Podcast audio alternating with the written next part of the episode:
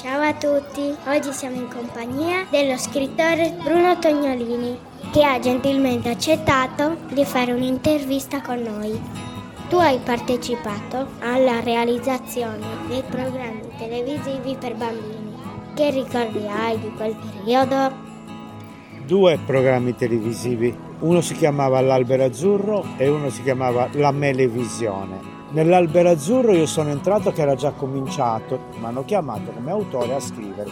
Che cosa fa uno scrittore in un programma televisivo? Scrive.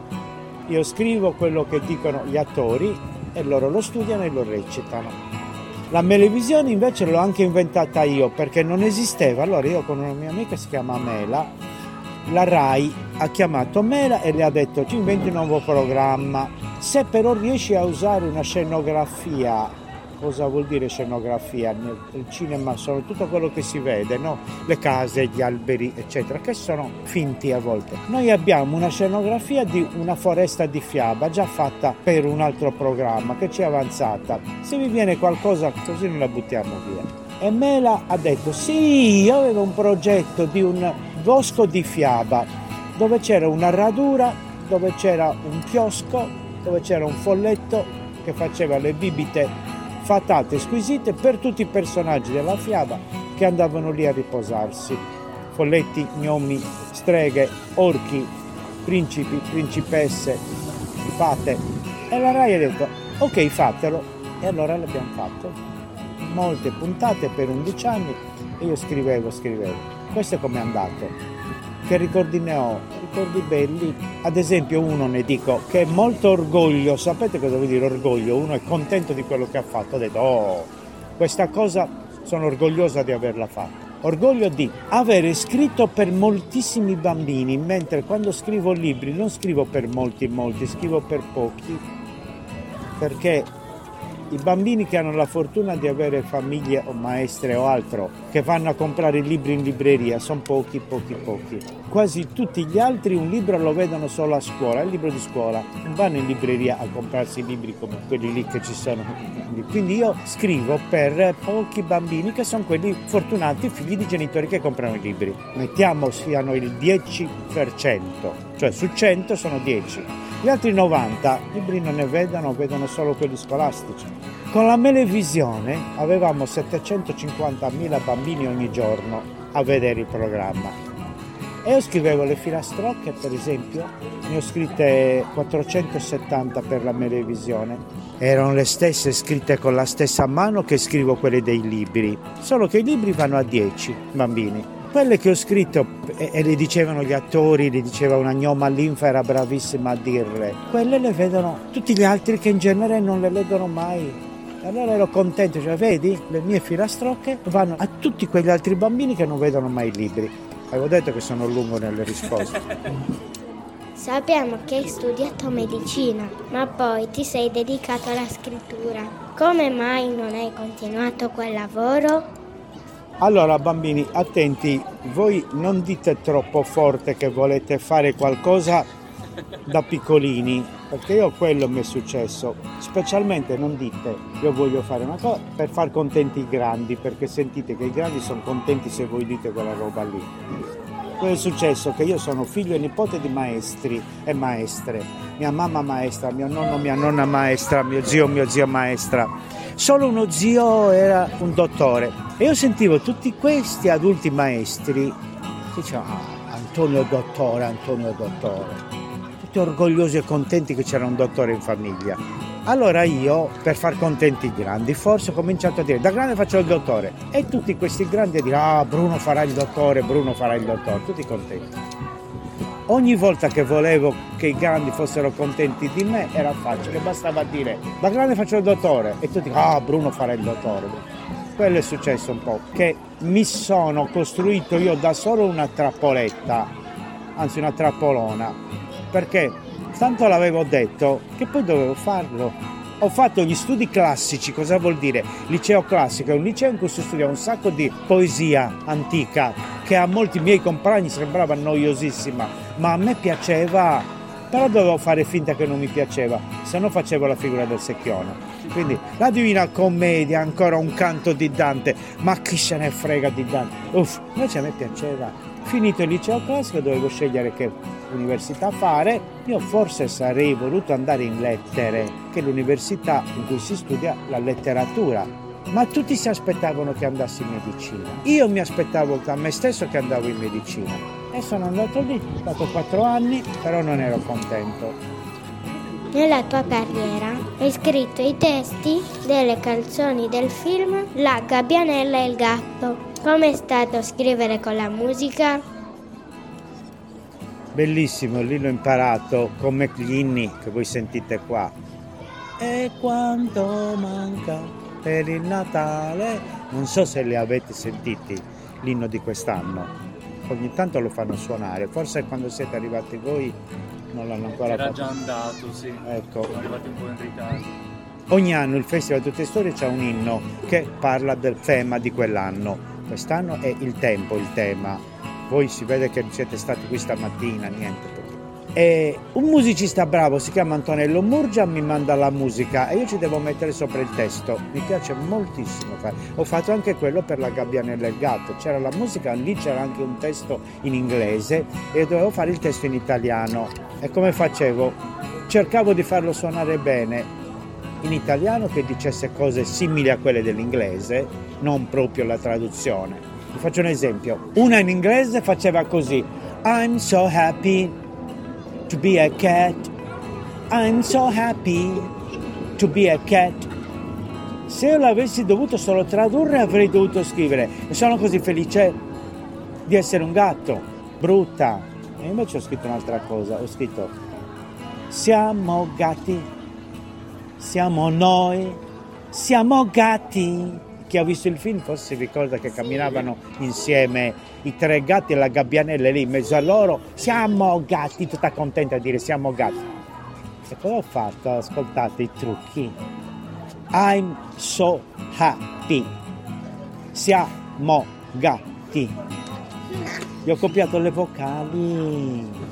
A, O, A, I. I'm so happy. Mi sono detto, se riesco a fare un verso con A, O, A, I, le stesse in inglese, ho copiato le quattro vocali. È venuta fuori per... È così bello fare questi giochini con le parole. E quindi sono stato molto contento di fare le canzoni per il film da Gabbianella. Tanto che Enzo Dalò mi ha chiamato qualche mese fa, dopo 22 anni, sta facendo un altro film, mi ha chiesto la stessa cosa, di fare la traduzione in italiano di questi testi. Quanto sono importanti secondo te i festival letterali come tutte storie?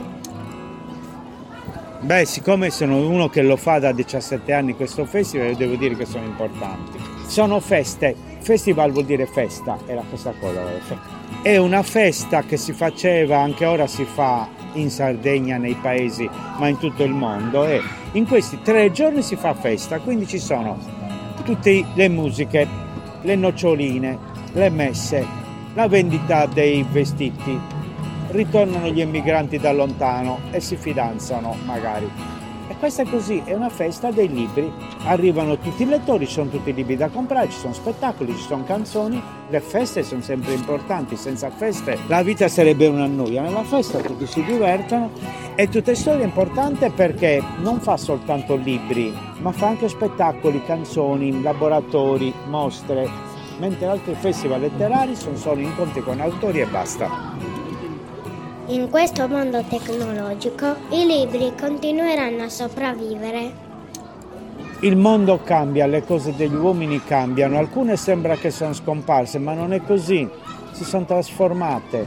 Magari già si stanno trasformando, ad esempio io nel cellulare mio ho 150 libri dentro che si chiamano libri elettronici, e-books, non c'è la carta, ma imitano la carta, adesso non te lo faccio vedere, addirittura uno può scegliere nella schermata di farla un po' sul giallino come se fosse una carta un po' vecchia, no? E io i libri li leggo sul cellulare, leggo ancora libri di carta ogni tanto, ma vuoi mettere com'è comodo che ne ho in treno e scelgo fra 150 quello che voglio leggere, quelli che ho finito, quelli che ho in lettura, eccetera. Quindi i libri sono scomparsi? No, si sono trasformati in libri elettronici, ebook.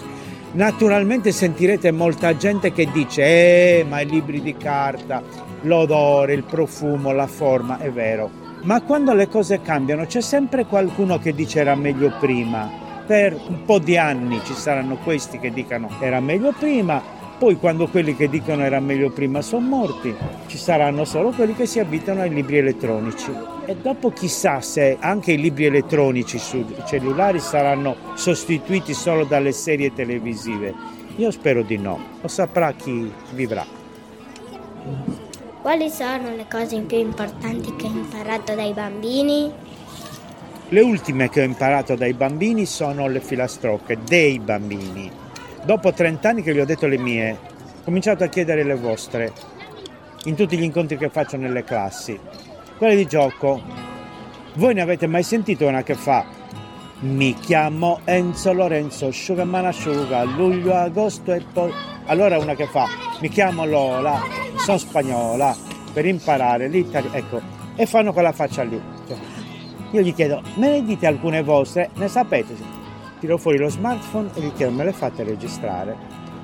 E in sette anni ne ho registrato 150 bellissime che sono diventate un archivio che è stato preso dalla biblioteca Sala Borsa di Bologna.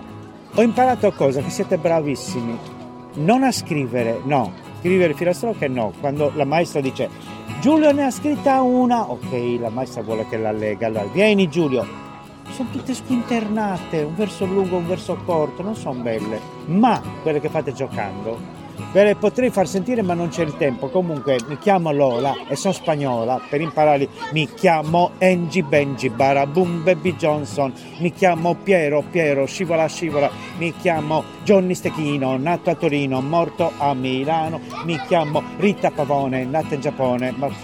oppure e ti capelli, ti capelem plem pleti capelato, peluto, pelem plem plutto, stinco pelinco, e ti capelem, e ti capelem plem plem. Tutte di bambini inventate, sono stupende. Fraisi, sicurai. Questo sì, fraisi. Quando la sera la luna macarena, acqua salata, zucchero filato, gelato al cioccolato, tu me l'hai rubato, tutto ciucciato, mora, mora, yes. E poi quelle nei dialetti, con Mari David Palumbi, sapete che ne abbiamo tre, e cangiamo con lui, oppure din den don, le campane del Meron che sono a massa forte, puntare sono le porte, oppure questo è subroco, questo da morto, questo da rustiao, questo da papao, e poi quelle arabe, quelle russe, quelle siriane, perché nelle scuole italiane ci lo conosci?